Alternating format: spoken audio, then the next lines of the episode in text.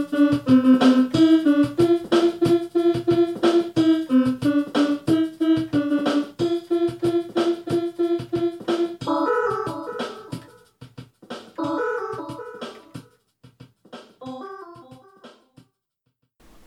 demek siz geldiniz. Hoş geldiniz. Esenlikler dostlar. Neçesiyiz.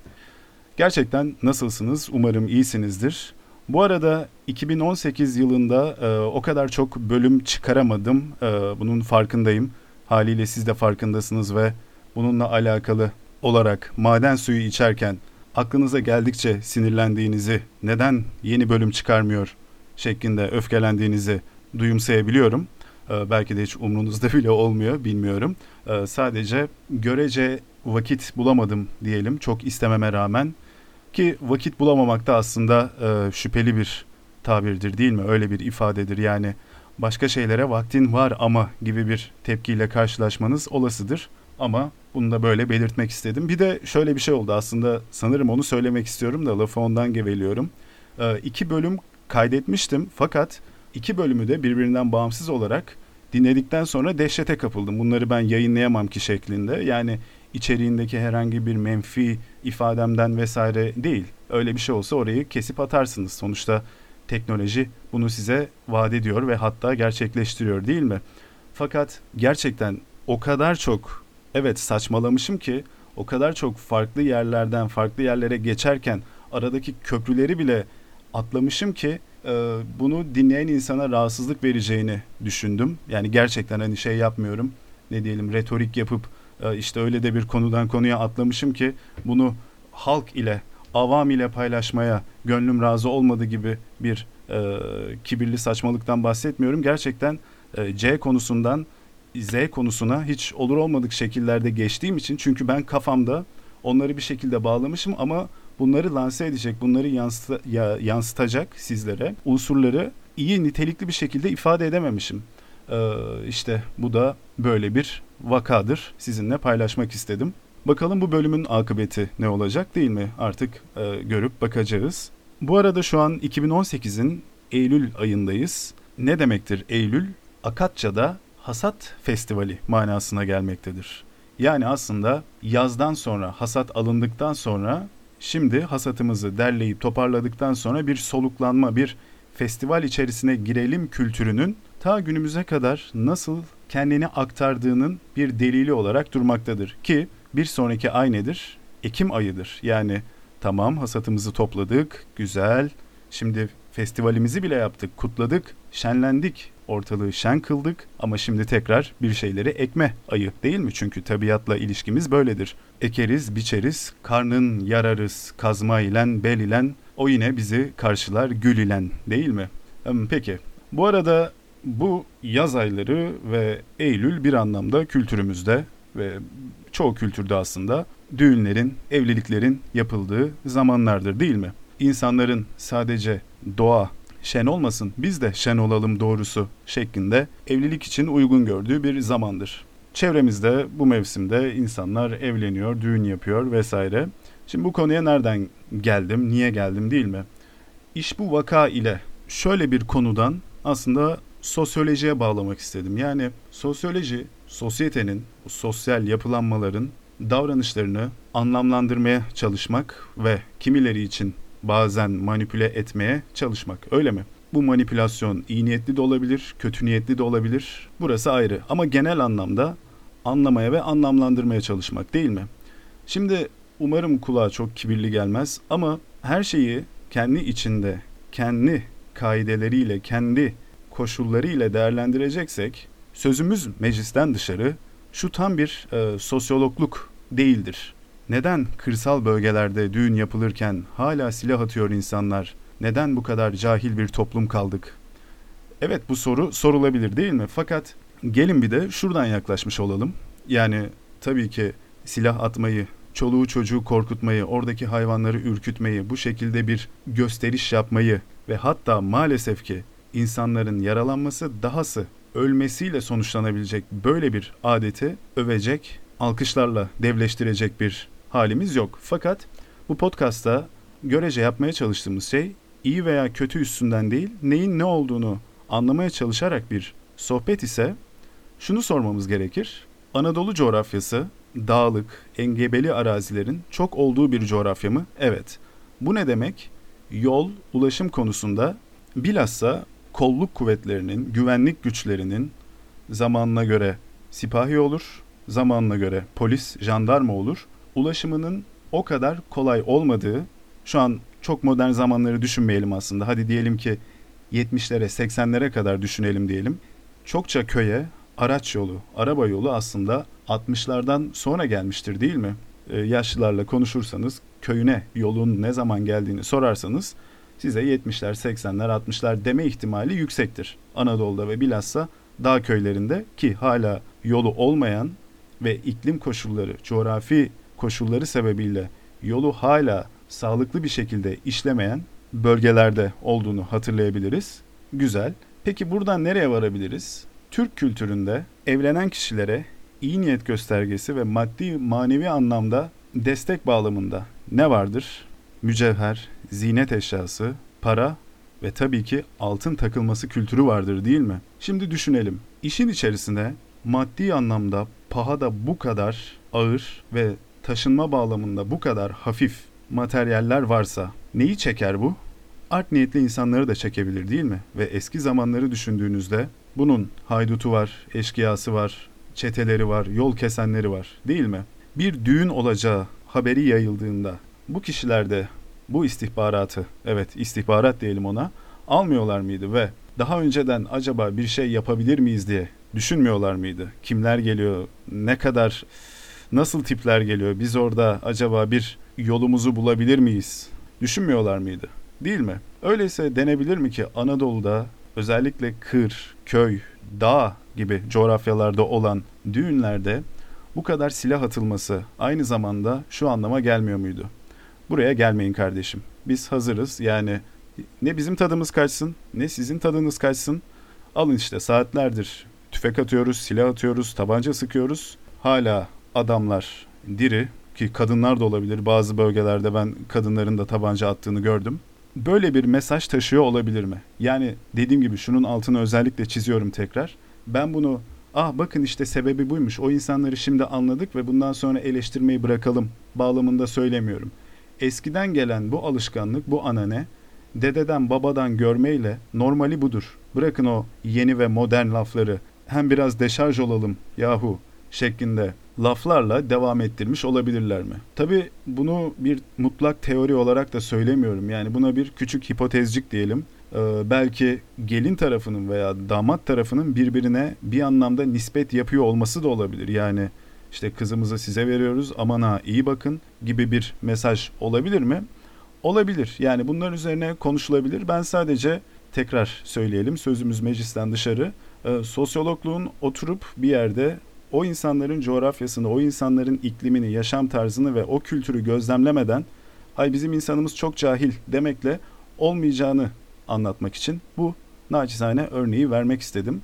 Bir yandan da buradan şu manaya da çıkılabilir. Eğer şehirdeyseniz, eğer düzlükteyseniz, eğer hali hazırda zaten dağ başında değilseniz e, bu adeti de yavaş yavaş bırakabiliriz değil mi? İnsanları rahatsız etmenin, korkutmanın ve hatta katil olma ihtimalini böyle bir riski almaya gerek yok. Ama yani gerçekten köyde, hala bayırda, dağda düğün yapan insana da ben neden silah atıyorlar, atmayın şunu demem. Çünkü o okumayı yapıyorsanız kısmen anlayabiliyorsunuz. Tabi bir şeyi anlıyor olmanız onu olumladığınız, onu onayladığınız anlamına da gelmez. Ama hmm, demek sebebi bu şeklinde kendinizce yorumlamalar yapabilirsiniz.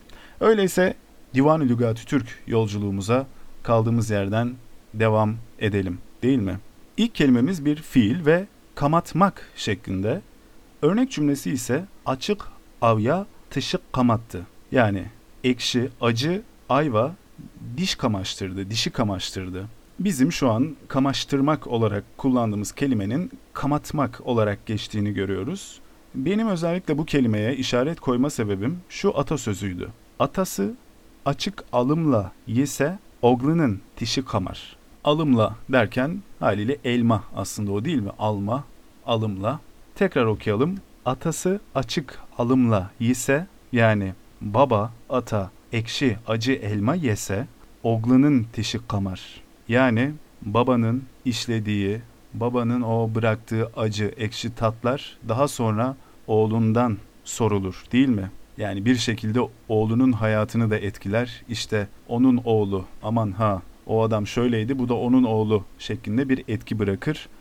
Demek ki buradan ne görüyoruz? 11. yüzyıl Türklerinde individualizmin yani her ferdin bir ayrı şahıs olarak değerlendirilip ele alınmadığını görüyoruz. Çok tabii bir şey olarak değil mi? 11. yüzyıldan bahsediyoruz. Yani işte bu kelimeden, bu fiilden bu çıkarımı yapabiliyorsunuz. Demek ki eski Türklerde 21. yüzyılda sanki çok mu değişti diye sorabiliriz.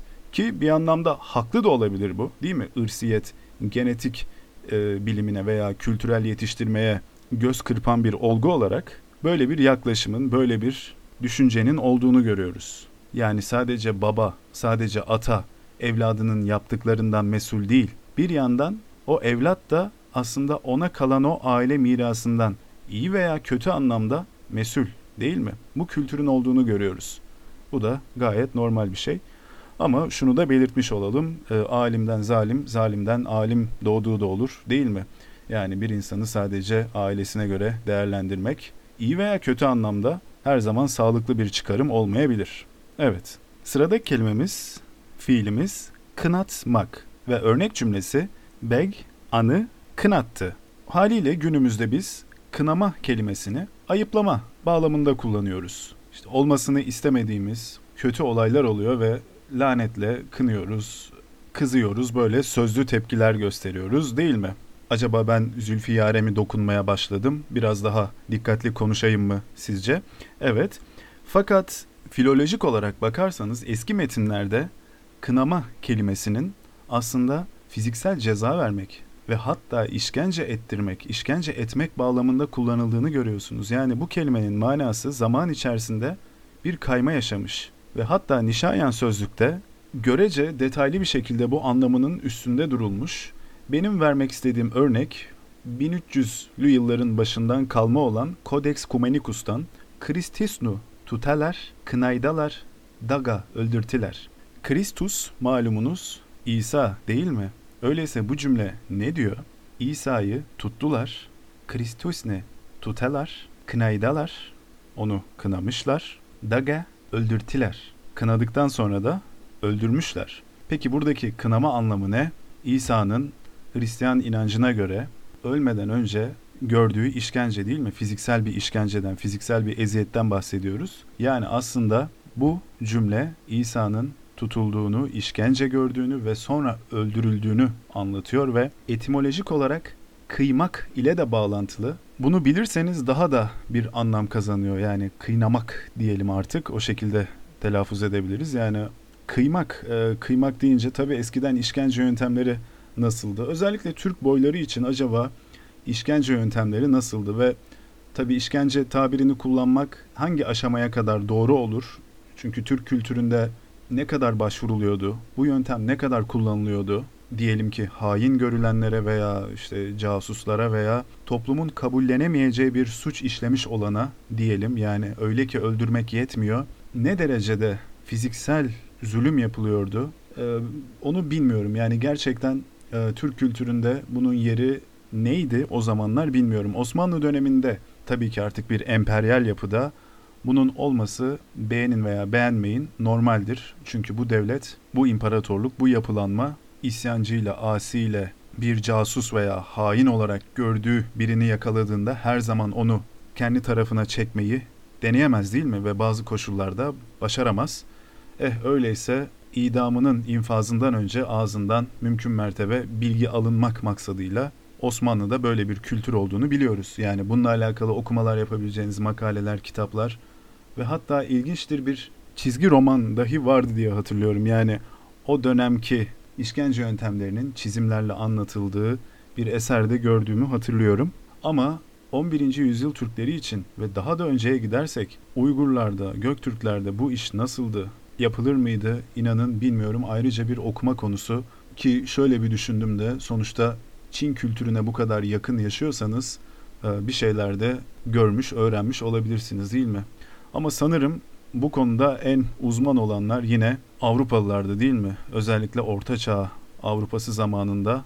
Yani yaratıcılıkta sınır tanımamışlar gerçekten. Bu şekilde müzeler var Avrupa'da eğer ilginizi çekiyorsa o dönem bu işler nasıl yapılmış, niye yapılmış, nasıl metotlar kullanılmış ve bunlar baktığınız zaman mühendislik çalışmaları. Bu da ilginç değil mi? Yani bunlar için alet, edavat yapmak. Bu bunu anlatırken şu an aklıma geldi. Türklerde sanırım atlar kullanılarak yani eski Türklerde atlar kullanılarak yapılan işkence yöntemleri var değil mi? İki yani birbirine zıt bakan 180 derece ters istikamete döndürülmüş ata bir taraftan kolları bağlıyorsunuz halatla, iple. Bir taraftan bacakları bağlıyorsunuz ve atlar ters taraflara doğru gittikçe bedeniniz bir ızdırap yani ciddi bir ızdırap hatta o atları e, kırbaçlarsanız çok e, fecaat bir ölümle sonuçlanacak bir ızdırapla baş başa bırakılabiliyorsunuz değil mi? Bu arada bu konuları konuşurken bilmiyorum e, haddinden fazla rahatsız edici oluyor mu podcast ama bunların hepsini sosyal, kültürel ve tarihi bağlamda konuştuğumuz için e, kendimi tutamıyorum yani gerçekten bunları da bu sohbetin arasına sıkıştırasım geliyor. Öyleyse bir sonraki kelimeye geçmeden dilimi de tutamayarak şöyle bir şey söyleyeyim. Yani eskiden beyler e, bunu kınıyorum, bunu kınatın dediğinde aslında gerçekten de fiili bir yaptırımdan bahsediyormuş değil mi? Hmm, peki sıradaki kelimemiz yaratmak ve örnek cümlesi Tengri yalunuk yarattı. Yani Tanrı, ilah ve diyebiliriz ki o dönemki Türkleri için haliyle Allah insanı yarattı. Değil mi? Bunu ilk okuduğumda ben şöyle düşünmüştüm.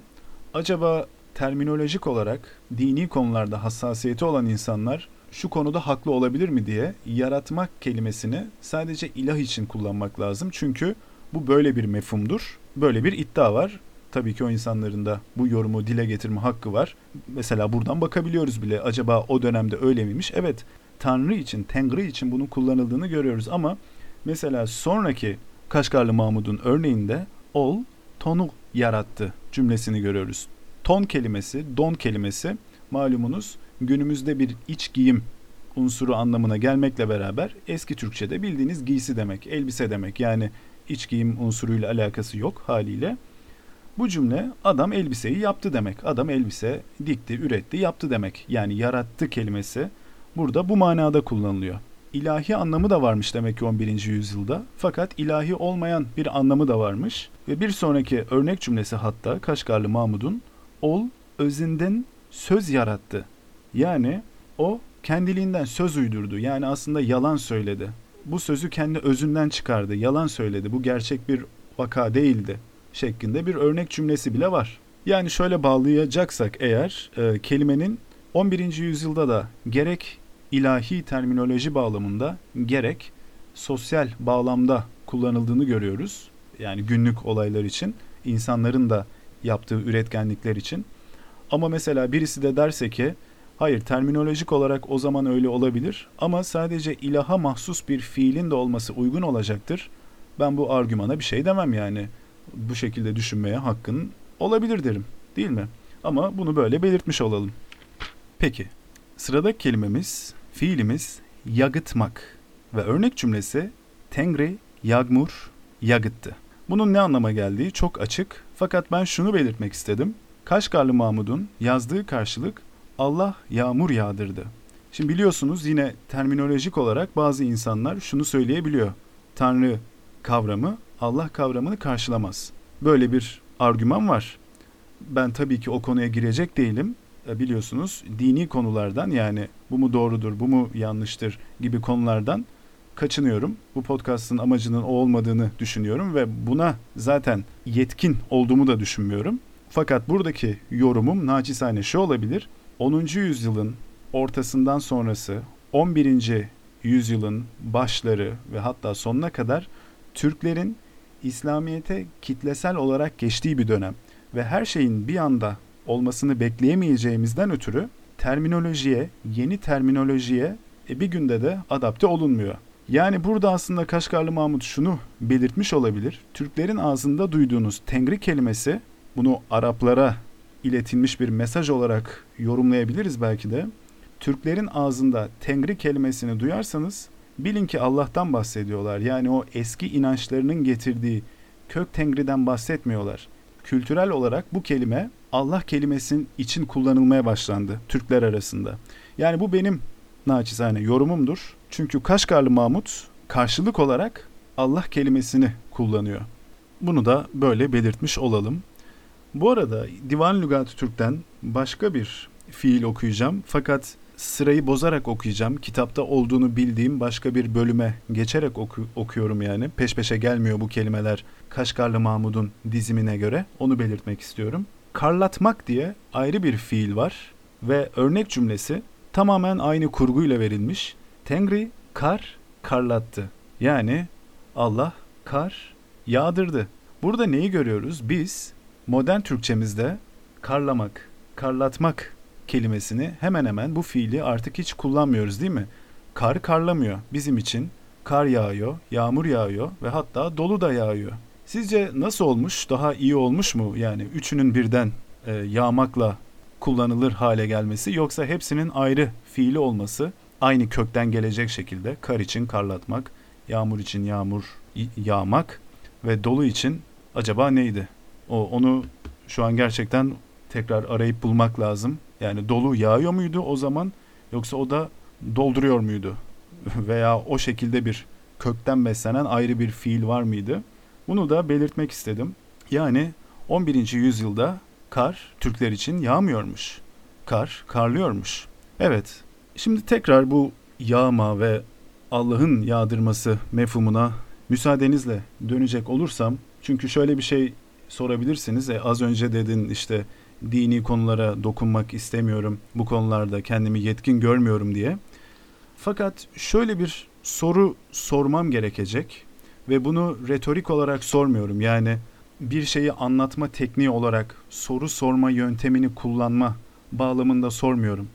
Samimi söylüyorum gerçekten cevabını aramızda bilen olabilir mi diye, bu podcast'ı dinleyen olabilir mi diye soruyorum ve şu olabilir diyen varsa gerçekten bana veya yorum olarak bir şekilde yazmasını da temenni ettiğim için soruyorum. Şöyle gelelim tekrar cümleye. Tengri yağmur yağıttı. Yani Allah yağmur yağdırdı. Burada benim aslında şu da dikkatimi çekti. Yağmuru yağdıranın Kaşgarlı Mahmut için 11. yüzyıl için Allah olması. Şimdi burada neyi kastediyorum?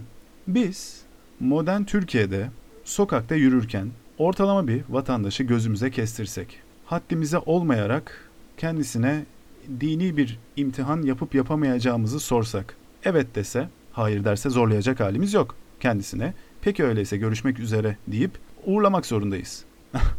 Kendisi evet derse şu soruyu sorarsak işte İslam inancına göre tabii konuşuyoruz dini bilgisini İslam inancı diye düzeltmiş olalım.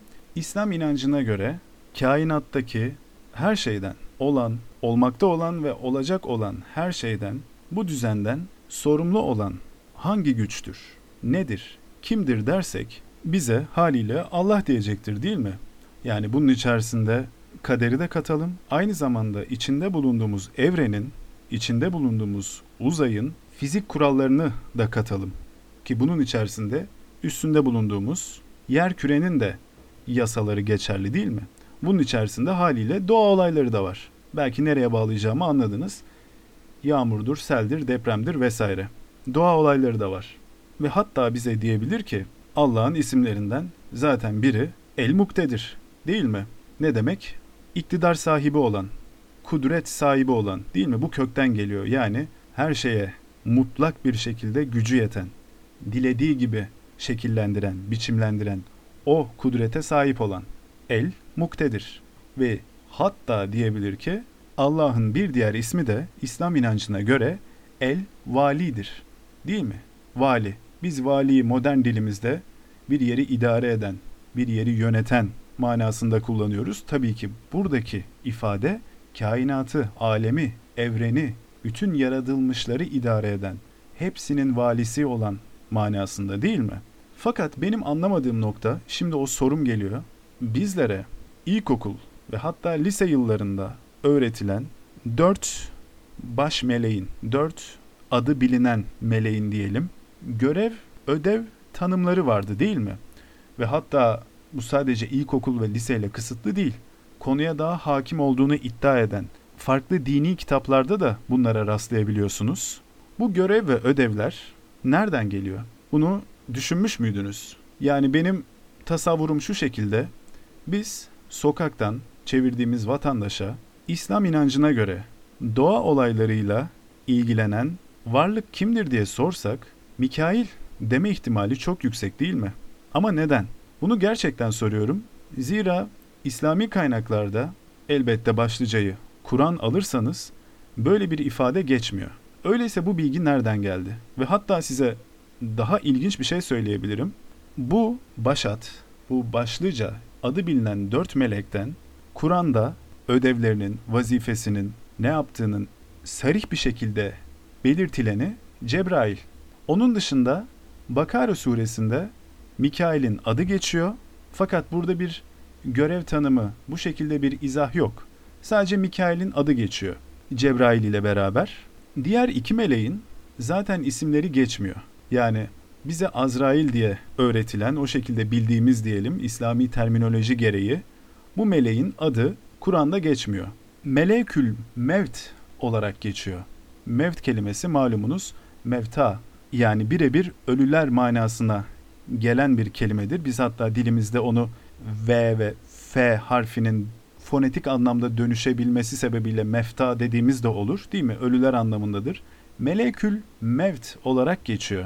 Ve hatta memat bile aynı köktendir değil mi?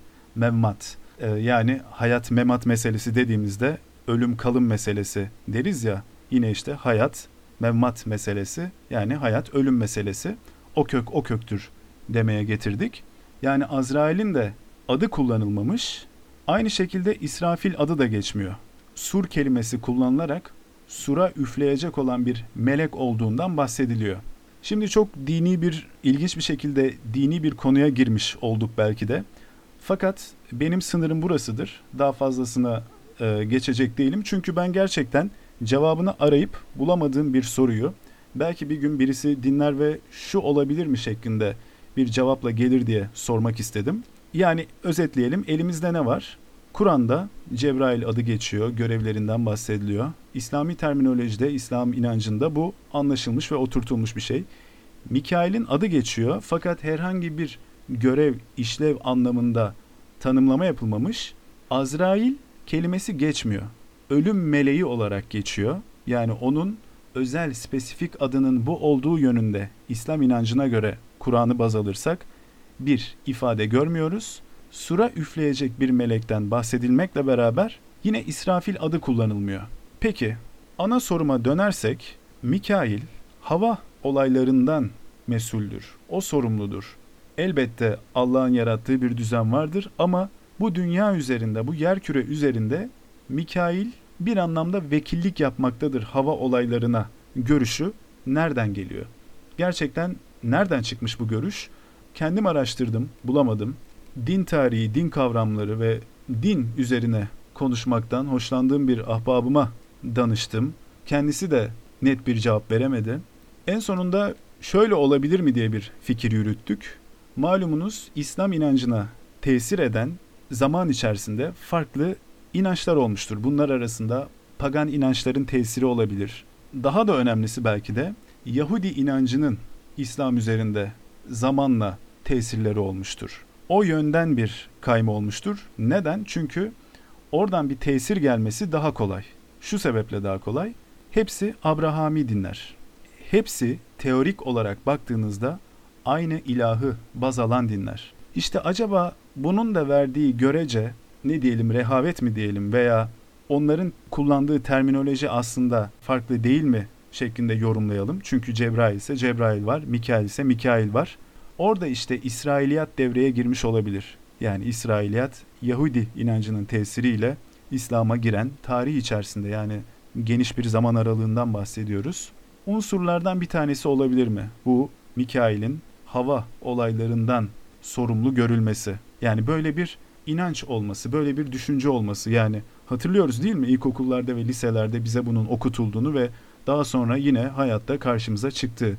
Ve işte bu da benim merakımı celbetti. Yani baktığınız zaman Hristiyanlıkta da bin bir çeşit tasviri vardır değil mi? Yani kilise, katedral gezdiğiniz zaman elinde kalkan tutan, kılıç tutan, sırtından muazzam, fevkalade kanatlar çıkmış tasvirleriyle görüyorsunuz. Yani bir koruyucu bağlamında. O şehrin koruyucusu olabilir. O kilisenin, oradaki Hristiyanların koruyucusu bağlamında. Yani aynı mefhumlar farklı farklı yorumlanmış ve farklı farklı ödevler, görevler yüklenmiş. Benim ise merak ettiğim bu yağmuru yağdıran, doluyu yağdıran, hava olaylarından sorumlu olan inancının nereden geldiği. Meramım budur ve tekrar etmiş olayım. Bunu dini bir konudan ziyade sosyo-kültürel bir konu olarak görüyorum. Yani aynı meleğin farklı farklı tasvirleri söz konusu değil mi? Ve bunların tarihsel gelişimi nasıl oldu? Neyle etkileşim sonucu oldu? Evet, öyleyse sıradaki fiilimiz bayutmak ve örnek cümlesi Tanrı beni bayuttı. Ne anlama geliyor? Bir bay kökü görüyoruz. Peki bu bay ne demek? Yani Tanrı beni bay kıldı değil mi? Ne demek? Açıklaması şu şekilde Allah beni zenginleştirdi. Demek ki bayutmak, bay kılınmak zengin olmakmış. Bu arada zengin kelimesi dilimize Farsça geçmiş senk kelimesinden türetilmiştir. Senk aslında taş demektir. Farsçada orijinal anlamı sengin kelimesinin ağır olandır. Yani taştan yapılmış olan, taştan imal edilmiş olan bağlamında ağır olandır. Acaba bu ağır olmak bir şekilde mecaz kayması yoluyla aynı zamanda hani ağır, boş olmayan, yüklü olan bağlamında zengin yani varsıl, yoksulun tersi, mal mülk sahibi olan manasını kazanmış olabilir mi? Çok mümkün değil mi? Yani ortada bir ağırlık söz konusu, bir boş olmama, bir yüklü olma söz konusu ve bir şekilde o mecaz varsıl insanları nitelemeye yarayan bir kelimeye dönüşmüş olabilir. İşte burada aslında Osmanlıcanın şöyle diyelim veya Türk dilinin Osmanlıca, Osmanlı evresinin ne olduğunu anlıyorsunuz. Çünkü Farsi kökenli bir kelime var. Sengin yani taştan yapılmış ağır manasında olan kelime varsıl insanları nitelemekte kullanılıyor. Baktığınız zaman bu kelime Farsça diyebilirsiniz ama Farsçada bu kelime zengin anlamına gelmiyor. Yani şöyle ifade edelim varsıl anlamına gelmiyor. Ağır anlamına geliyor. Yani siz Farsça konuşurken varsıl için başka bir kelime kullanacaksınız. Evet kelimenin kökü Farsiydi ama biz Türkçe'de ona başka bir anlam yükledik yaşanmışlıklarımızdan ve bir takım tabii dil dönüşümlerinden ötürü. Değil mi? Bunu da böyle belirtmiş olduk. Bir de senk kelimesini nereden hatırlıyor olabilirsiniz diye bir soru sorsam ve Orhan Veli desem acaba şöyle küçük bir kıvılcım canlanır mı? Bir çok meşhur şiirlerinden birinin adı desem Kitabeyi Sengi Mezar değil mi? İşte oradaki Seng de aslında Sengi Mezar, mezar taşı, Kitabeyi Sengi Mezar, mezar taşı kitabesi. Mezar taşında yazanlar değil mi? Okunmuş halini eklemek isterdim ama telif hakkı konusunda da şansımı o kadar zorlamak istemiyorum ne yalan söyleyeyim. Yarın öbür gün bir şey olursa bölümleri kaldırmak ve tekrar nizama sokmak zorunda kalmayalım diye. Şuraya dönelim. Neydi çıkış noktamız? Divanı Lügat-ı Türk'te bayutmak diye bir fiil vardı. Neydi örnek cümlesi? Tengri meni bayuttu. Hatta öyle ki kelime Orhun yazıtlarında geçiyor bu anlamıyla. Nasıl geçiyor? Çıgan bodun bay kıldım değil mi? Bilge Kağan bu şekilde bir ifade kullanmış. Ne demek? Fakir milleti, fakir boyu, budunu, çıgan bodun bay kıldım, fakir milletimi zengin kıldım diye bir cümle kurmuş Bilge Kağan ve Orhun yazıtlarına işlenmiş. Ve Osmanlı zamanında dahi bay kelimesinin zengin, mal, mülk sahibi, varsıl anlamında kullanıldığını görüyoruz. Bir hitap deyimi olarak çıkması baktığınız zaman dil devrimi ile yapılmış bir şey. Yani biz artık bay kelimesine böyle bir anlam yüklüyoruz. Daha doğrusu o zengin anlamını siliyoruz. Soylu, beyefendi olan, usul erkan bilen, adab-ı muaşeretten haberi olan manasını öne çıkarıyoruz ve bunu bir hitap metodu olarak çıkarıyoruz demiş TDK. E, ilginç olan baktığınızda bu bana gerçekten ilginç geliyor. Bu hamur tutmamış değil mi? Yani biz bay kelimesini bu manada kullanmıyoruz. Yani birbirimize saygı ve hürmet ifadesi bağlamında kullanmıyoruz. Onun yerine bey kelimesini kullanıyoruz. Erkekler için konuşuyoruz tabi. İlginç bir şekilde ise bay kelimesini daha çok pejoratif bir şekilde kullanıyoruz. Yani hakaretamiz bir şekilde karşıdaki insana aslında iğneleyici bir üslup takınmak istediğimizde kullanıyoruz. Yani daha çok şu anlamda kullanılıyor değil mi? Ee, fil dişi kulelerinde yaşayan, işte kendisine gereksiz bir hürmet ve saygı bekleyen, halka inememiş olan bu kötü bir manada, halkı tanımayan, kendini yükseklerde gören bağlamında kullanılıyor. Değil mi? Türkçe'de buna şahit oluyoruz. Yani TDK'nın bu girişimi, e, dil devrimi sırasındaki bu girişimi tutmamış.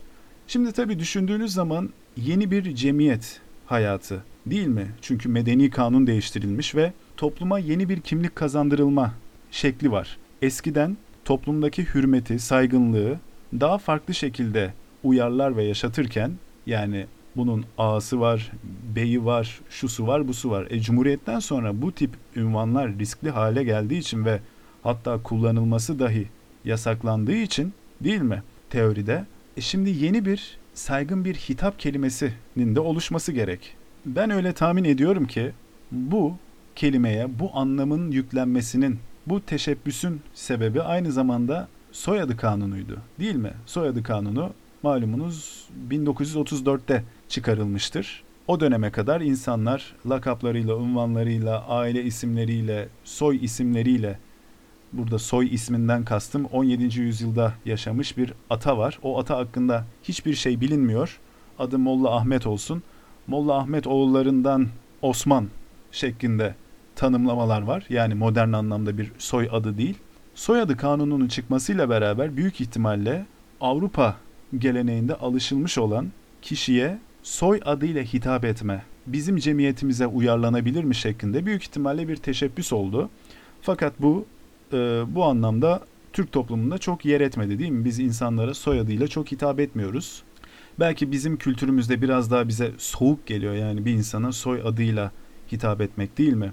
Bay soyadı, bayan soyadı şeklinde. Ama bazen resmi metin yazarken e, dilekçedir, formdur, evraktır bir şey yazarken ben bazen bunun ihtiyacını duyabiliyorum ve bay ve bayan kelimeleri bu pejoratif anlamları biraz yüklenmiş olması sebebiyle kullanmaktan imtina ediyorsunuz. Yine ilk ismiyle yazıyorsunuz. Ama tabii bunları bir olgu olarak, bir vaka olarak söylemiş olduk. Yani yine iyidir veya kötüdür işte modern bir toplum birbirine soy adıyla hitap etmelidir veya işte demek ki biz muasır olamadık gibi bir şey diyecek halimiz yok. Ee, bizim toplumumuzda bu tercih edilmemiş. Olabilir. Fakat niyetin bu olduğunu tahmin ediyorum. Yani acaba Türk cemiyetinde bu yeni kurulan toplum yapılanmasında ağadır, hocadır, efendidir, efendi bey, efendi paşadır, hazrettir gibi şeyler kullanılması yasaklanacağı için, yasaklandığı için bu şekilde bir saygın hitap yöntemini deneyebilir miyiz olarak teşebbüs edilmiş diye tahmin ediyorum. Ve belki de ilginç bir şekilde kültürel aktarım gereği daha önceden zengin anlamı, soylu anlamı taşıyan bu kelime bizde o rahatsız edici etkiyi bırakmış. Yani birinin zengin olduğunu vurgulamak her zaman bizim kültürümüzde olumlu bir şey değildir değil mi? Bu kişi zengin oldu ama nasıl oldu sorusunu da beraber getirebilir. Ee, ve içinde taşıdığı o soylu anlam bazen iğneleyici bir forma bürünebilir dedik. Burada yine benim dikkatimi çeken şey bayan kelimesinin de aslında bay kelimesinin bu yeni anlam kazandırılmış bay kelimesinin 1930'larda e bunun bir de dişil karşılığı olmak zorunda. Ona da bayan diyelim şeklinde bir sözde çözüm getirilmiş olması. Sözde diyorum zira bunu Nişanyan da belirtmiş. Türkçe'de böyle bir dişil ek yok. Yani an ekiyle bay an şeklinde dişil bir hale getirmek biraz serbest çalışma olmuş diyebiliriz. Ki bu bana da şu anlamda ilginç geliyor. Yani hanımlar da bu kelimeyi e, görüyoruz ki çoğu zaman tercih etmiyorlar. Hoşlarına gitmiyor. Kulağa çoğunlukla kaba ve itici geldiği düşüncesiyle. E, belki de yani içgüdüsü olarak bayma, baygınlık veren etimolojisiyle mi, o kökle mi bağdaşıyor gibi hissediyorlar. Olabilir. Halbuki alakası yok yani. Bay kelimesinin yeni bir anlam verildikten sonra dişil hale getirilmiş versiyonu olarak üretilmiş ama ilginçtir. Gerek bay kelimesi gerek bayan kelimesi toplumda itici bir form almış ve çoğu zaman kullanılmaz hale gelmiş. Kullanıldığında da bir tarafın hoşuna gitmeyen hale gelmiş. Öyleyse sıradaki fiilimiz keçsetmek. Örnek cümlesi ise ol many sudan keçsetti. Manası ise şöyle. O beni sudan geçme konusunda heveslendirdi, isteklendirdi. Many keçsetti. Şimdi ilginç bir örnek cümle değil mi? Buradan mesela neyi anlıyoruz? 11. yüzyıl insanının bir sudan karşıdan karşıya geçerken tereddüt edebileceğini, ürkebileceğini anlıyoruz değil mi? Ve Türkler arasında da haliyle böyle bir endişe, kaygı olduğunu anlıyoruz. Buradan şöyle bir yolculuğa çıkabiliriz. Demek ki insanlar tabiatın o gücünden, o gürül gürül, harıl harıl akan ırmaklardan, nehirlerden ürküyorlar değil mi? Özellikle ilkbahar aylarında diyelim malum karların erimesiyle beraber iyice taşkınlaşıp coşan. İşte hani biz mesela düşündüğümüz zaman ırmaktır, deredir hep böyle huzurlu manzaralar düşünmeyi tercih ederiz ya böyle dizimize gelen küçük çaylar, nehirler, bacağımızı sokarız, ayağımızı sokarız. Fakat o zamanlar her yerde köprü olmadığını düşünürseniz ve mevcut köprülerin de zaten belli aralıklarla yıkıldığı yerler vaki değil mi? Yani 60-70 senede bir o köprü yıkılıyor olabilir. Yani bu şekilde çok fazla örnekle karşılaşabilirsiniz. Bir yere gittiğinizde eğer çok tarihten kalma ala, kudretli, ihtişamlı bir köprü varsa bilin ki o bölgede öyle bir sorun vardır büyük ihtimalle. Yani yapılan köprüler o zamana kadar geçicidir. Halkı tatmin etmeyecek boyuttadır. Bir sebepten yani doğa olayları sebepleriyle belli aralıklarla, belli frekanslarla yıkılıp duruyordur, tekrar yapılıyordur. En sonunda oradaki devlet, oradaki imparatorluk gücünü, ihtişamını, mimarlık bilgisini göstermek için oraya öyle muazzam bir köprü, köprü yaptırır. Yani bir yerde çok güzel bir köprü varsa böyle ihtişamlı orada eskiden yapılan köprülerin yıkılıp durduğunu bir anlamda yorumlayabilirsiniz. Evet. Ee, o dönemlerde her tarafta köprü yok. E varsa bile o köprünün sağlamlığı her zaman güvenebileceğiniz, itimat edebileceğiniz türden değil. O zaman ya nehir geçitlerini tespit edeceksiniz değil mi? Ya iyi yüzme bileceksiniz ya da yolu çok uzatacak şekilde nehri bypass etmeye çalışacaksınız değil mi? Onu kullanmadan geçmeye çalışacaksınız vesaire vesaire.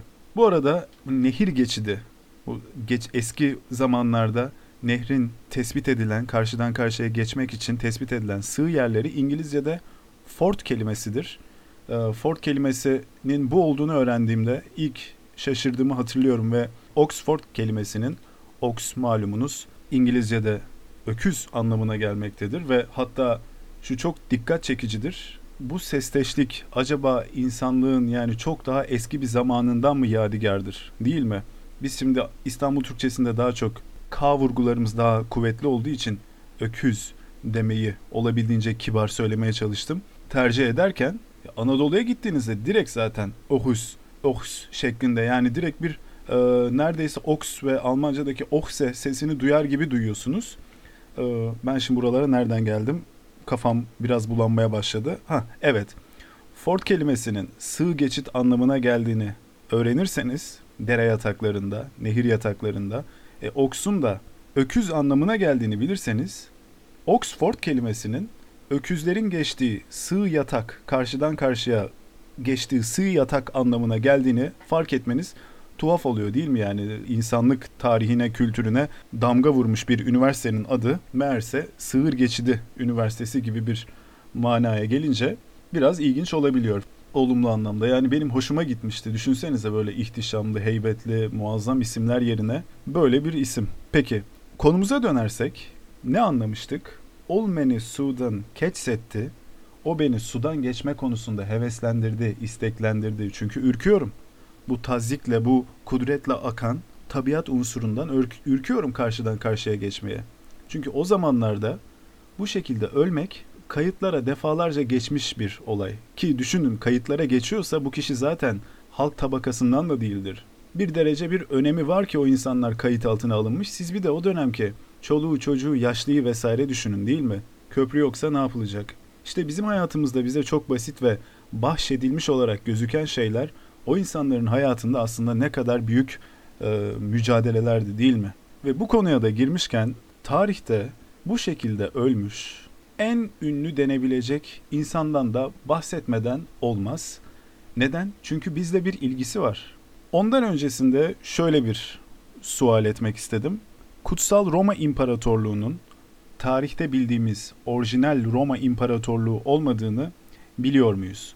Çünkü bu soru size absürt ve sıkıcı geldiyse bağışlayın ki gelmemiş de olabilir. Çünkü herkes bu malumatla karşılaşmamış olabilir. Bilhassa da bizim e, ilkokul ve lise tarihlerimizde bu anlaşılabilir bir şekilde ifade edilmediği için çok daha kabul edilebilir bir durum. Zira başıma şöyle bir şey gelmişti. Kutsal Roma İmparatorluğu tabirini kullandığımda bir ahbabım senin için Roma'nın bu kadar kutsal olduğunu bilmiyordum demişti. Halbuki Kutsal Roma İmparatorluğu'nun o Roma İmparatorluğu ile bir alakası yok. Kimi tarihçilere göre başlangıcı 9. yüzyıl, kimi tarihçilere göre 10. yüzyıl olduğu kabul edilen ve ta 1806 yılına kadar Napolyon tarafından sona erdirilmesine kadar olan süre boyunca yaşamış bin yıllık başka bir imparatorluktan bahsediyoruz. Hatta şöyle söylersek daha açık olur belki.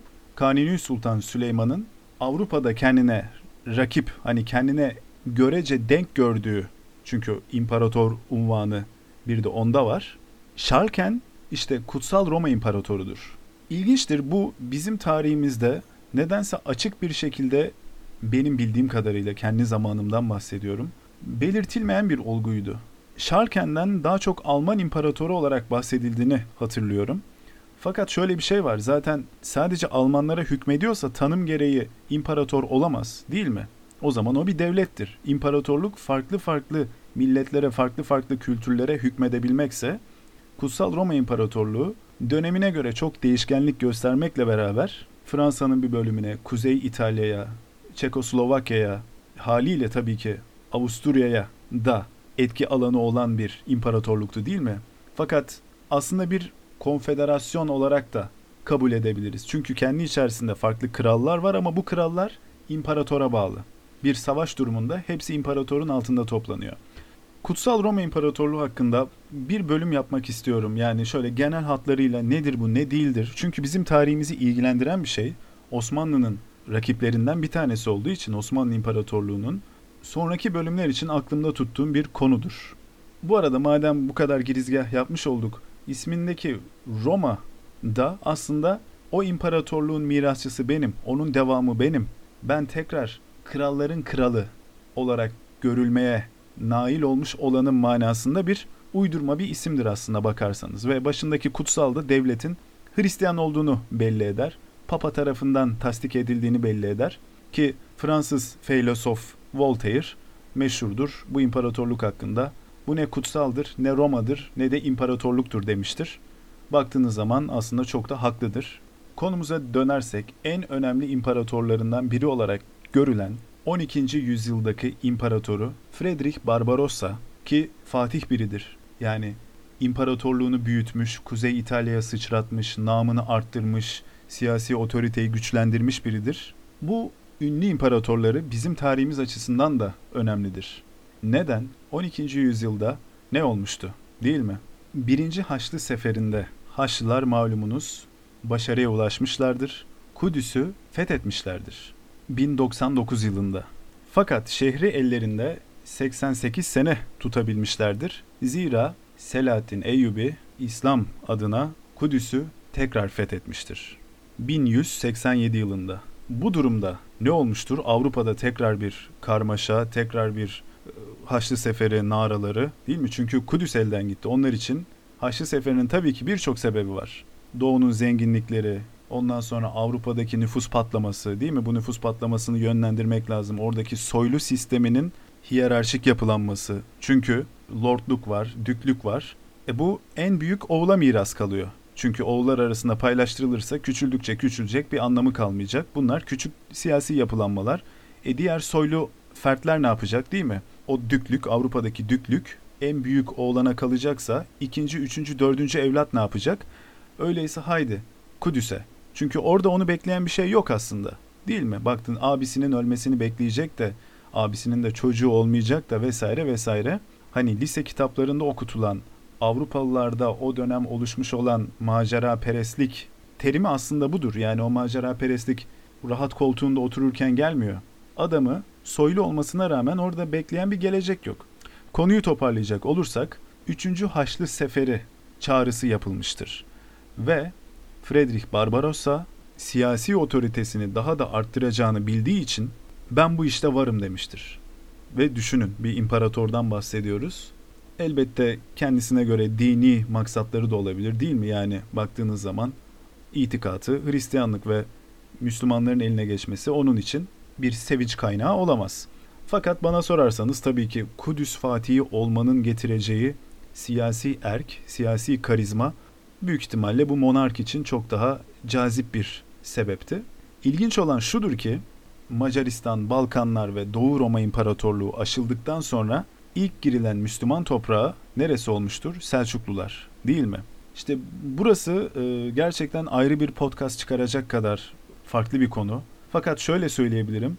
Selçuklular direkt savaştan kaçınmıştır. Çünkü karşılarında güçlü ve karizmatik bir imparator, ordusunu toplamış ve hedefine yürüyen bir imparator var ve ağır zırhlılar. Avrupa savaş yöntemleriyle savaşıyorlar. O yüzden Selçuklular makul bir şekilde daha çok yıpratma harekatları yapmıştır. Yani zaten coğrafyayı tanıyan da Selçuklular değil mi? Özellikle atlı okçularla, okçularla bu geçmekte olan orduyu yormaya çalışmıştır. Bunun üzerine tabi Friedrich Barbarossa hem erzak, su, gıda, besin ihtiyacını ve tabii ki çok önemli bir ihtiyaç olan at ihtiyacını tazelemek için hem de Türkleri savaş meydanında yakalayamadığı için çünkü Türk orduları çok mobil yani çok hareketli. Atlı okçular muazzam bir süratle yer değiştirebiliyor ama onların orduları ağır, zırhlı değil mi? Bilhassa şövalyeler şöyle bir karar vermiştir. Madem bunlar bizim karşımıza çıkmıyor, biz de bunların başkentlerini, İkonyum'u, Konya'yı yağmalarız şeklinde e, Konya'ya girmişlerdir ve Konya'yı talan etmişlerdir. Dediğim gibi bu ayrı bir podcast çıkar bundan. Fakat onu bilmiş olalım yani Selçuklu başkentini talan ettiklerini ve ondan sonra Selçuklular arasında bir anlaşma yapıldığını. Tamam madem sizin hedefiniz Kudüs, ne biz size bulaşalım ne siz bize bulaşın. Bu coğrafyadan geçin gidin. Suriye'den aşağı doğru inin Kudüs'e doğru. Yani buradaki maksat tabii şöyle diyelim. Eyyubiler, Selahaddin Eyyubi zaten istihbaratı gereği bu ordunun geldiğini biliyor. E, Türkler de vurkaç saldırılarıyla yıpratmaya çalışmış ve bu uğurda hatta denebilir ki başkentleri yağmalanmış, başkentleri hasar görmüş. Çünkü karşınızda profesyonel bir ordu var değil mi? Fatih bir imparatorun, Kuzey İtalya'yı fethetmiş bir imparatorun gelişi söz konusu. Türkler bir anlamda Anadolu Selçukluları diyelim. Tamam biz yapacağımızı yaptık. Sıra şimdi diğer Müslüman kuvvetlerde şeklinde geçmelerine izin vermiştir diyelim. Tabi burada coğrafyadan da medet umulmuş olabilir. Yani bunlar oraya gidene kadar zaten yolda biraz daha telef olurlar, biraz daha güçten kesilirler. Hadi yürüsün gitsinler bakalım bu sıcağın altında şeklinde düşünmüş olabilirler değil mi? Ki düşünün Anadolu'yu geçecekler, Suriye'ye inecekler vesaire yani bu coğrafyaya alışkın değiller değil mi baktığınız zaman? Tabii ki gözcüleri gidip keşif yapanları vesaire var, belli bir istihbaratları da var ama şöyle bağlamış olalım konuyu da artık çok çok bulandırmadan. Friedrich Barbarossa, İmparator Friedrich Barbarossa, Türkiye sınırları içerisindeki bir nehri ordusuyla geçerken, Akdeniz bölgesindeki bir nehri geçerken, hatta şöyle söyleyelim, o nehrin Silifke'deki, Mersin Silifke'deki bölümünü geçerken nehrin taşkınlığına kapılmış ve orada ölmüştür. Yani bir kutsal Roma imparatoru, bir fatih, bu Fatih kelimesini özellikle kullanıyorum çünkü kendisi imparatorluğunu genişletmiş, etki alanını arttırmış ve kralların kralı olarak bakılan bir imparator olmayı tırnak içerisinde hak etmiş biri. Gelip modern Türkiye sınırlarında ölmüştür ve şu çok ilginçtir baktığınız zaman. Hayali neyken ne olmuştur değil mi? Kendisi Kudüs'ün fatihi olmak yolunda çıkmışken elinde kılıç tutmadığı halde yani bir savaş halinde bile olmadığı halde o an için konuşursak hayatını kaybetmiştir. İşte bu olayın nasıl gerçekleştiği ile alakalı çeşitli yorumlar, tahminler var. Göksu Nehri'nde boğularak öldüğü kesin. Fakat farklı yorumlamalar var. İşte vakit Haziran olduğu için kendisinin zaten o zırhı içerisinde bunalmış, darlanmış, o zamanlar 60 küsür yaşındaydı diye tahmin ediyorum. Düşündüğüm zaman tarihleri. Zaten kalbi sıkışmaya ve e, vücudu bunalmaya başlamıştı ve o an bir baş dönmesi ve bir bilinç kaybı ile suya düştüğü yönünde ve suya kapıldığı yönünde bir yorum var. Bir ihtimal deniyor ki su içmeye girmişti, serinlemeye girmişti, rahatlamaya girmişti Göksu Deresi'ne ve bir şekilde dengesi kaybolduğu ya suyun gücünden olabilir ya da bir baş dönmesi vesaire söz konusu olabilir. Suya düşmesiyle beraber bir daha kalkamadığı yani nefes al- alması gereken süre içerisinde kalkamadığı, diğer askerlerinin de koruma erlerinin de buna hızlı reaksiyon gösteremediği. Çünkü o zırhı düşünebiliyor musunuz? O o metal zırh içerisinde bir kere düştünüz mü suyun içerisine, e, suda ağırlık yapmaya başladı şimdi. Kalkmanız mümkün değil. Bu şekilde kendisi Göksu Deresi'nde boğularak ölmüştür. Ve hatta yanlış bilmiyorsam Göksu Deresi'nde kendisinin adına yapılmış yani o civarda, o bölgede küçük bir anıtçık da vardır. Yani Friedrich Barbarossa Kutsal Roma İmparatoru burada ölmüştür şeklinde. Bu tabi tarihimizi anlamamız açısından iyi bir şeydir. Tarihin nasıl e, bazen tuhaf pamuk ipliklerine bağlı olduğunu görmek bağlamında. Çünkü her ne kadar Eyyubiler, Selahaddin Eyyubi bu orduya karşı hazırlık yapmaya başladıysa da bir taraftan deniz yoluyla Akdeniz üstünden başka Haçlı kuvvetleri de özellikle İngiliz kralı değil mi aslan yürekli Richard denilen İngiliz kralı da bu sefere destek vereceği için aslında endişesi vardı. Yani bunu korku olarak söylemiyorum. Makul, mantıklı bir endişesi vardı. Bu iki güce karşı aynı anda çarpışabilecek miyiz? Kudüs'ü savunabilecek miyiz şeklinde.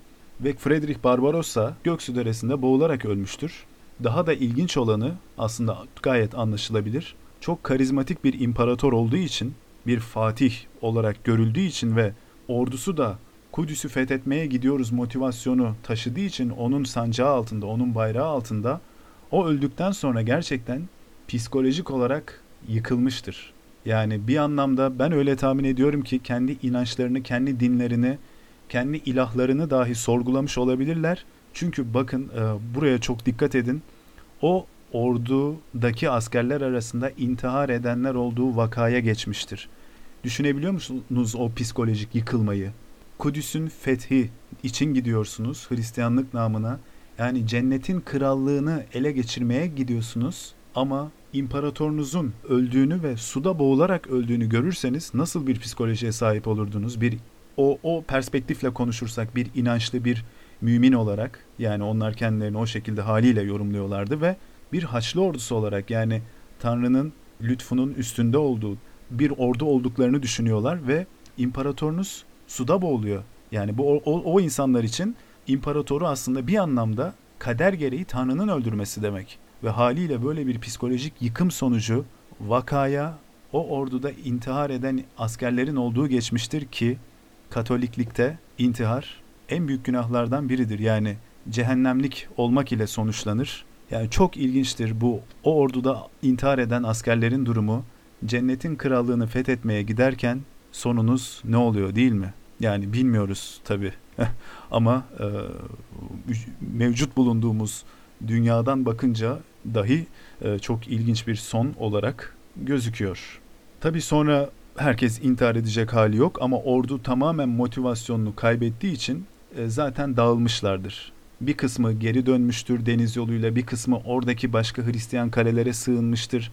Bir kısmı yerel halka karışmaya çalışmıştır vesaire vesaire. Bir kısmı da tabii İngilizleri beklemiştir. Yani o kadar e, inançlı olanları da vardır yani hadi gelsinler demek ki bu şekilde olacakmış şeklinde. Fakat tabii alamamışlardır Kudüs'ü. Tarih o şekilde gelişmemiştir. Ben tabii tarihe objektif bakmayı çalışan ve bundan zevk alan biri olarak çünkü öbür türlü yaparsanız e, hayaller alemine kapılıyorsunuz bir süre sonra ve olguları, olayları anlamamaya başlıyorsunuz ve bu çok tehlikeli olabiliyor. Kendisine bir tarihi figür olarak bakarım ve aman işte ölmüş Tanrı'nın belasını bulmuş şeklinde yorumlamam. Fakat şunu da itiraf etmem gerekir ki e, Selçuklulara, Selçuklu medeniyetimize, Selçuklu kültürüne olan sempatimden ötürü diyeyim ve Konya'yı yağmalamış, talan etmiş olmalarından ötürü Türkiye sınırları içerisinden çıkamadan, modern Türkiye sınırları içerisinden çıkamadan ölmesini ilginç bulurum diyelim. Ee, yani bunu bir ilahi tecelli, takdiri ilahi olarak görüyorum anlamında değil. Sadece ne diyelim şu tarihin cilvesine mi bak diyelim. O şekilde bulurum. Tabii çok objektif bakmak isterseniz zaten Konya'yı talan etme sebebi de ordusunun buna ihtiyaç duymasıydı. O kadar yol geliyorlar, at yok, atlar bir kısmı ölmüş, bir kısmını yolda yemişler açlıktan, su bitmiş, yemek bitmiş ve Konya çok zengin bir şehir değil mi? Şehirde et var, tahıl var, peynir, tereyağı gibi taşıması kolay ve çok besleyici besinler var o dönemki Konya'da. Çünkü Selçukluların başkentinden bahsediyoruz. Yani bir anlamda Konya'yı da nasıl diyelim e, can sıkıntısından talan etmemiştir ama Türkiye'den çıkamadan da kendisi Göksu Nehri'nde boğularak ölmüştür diye tekrar etmiş olalım. Friedrich Barbarossa'ya kadar geldiysek başta Türk düğünlerinden bahsederken bu bölümü sanırım kapatabiliriz. Dinlediğiniz için çok teşekkür ediyorum. Kendinize çok iyi bakın. Hoşçakalın.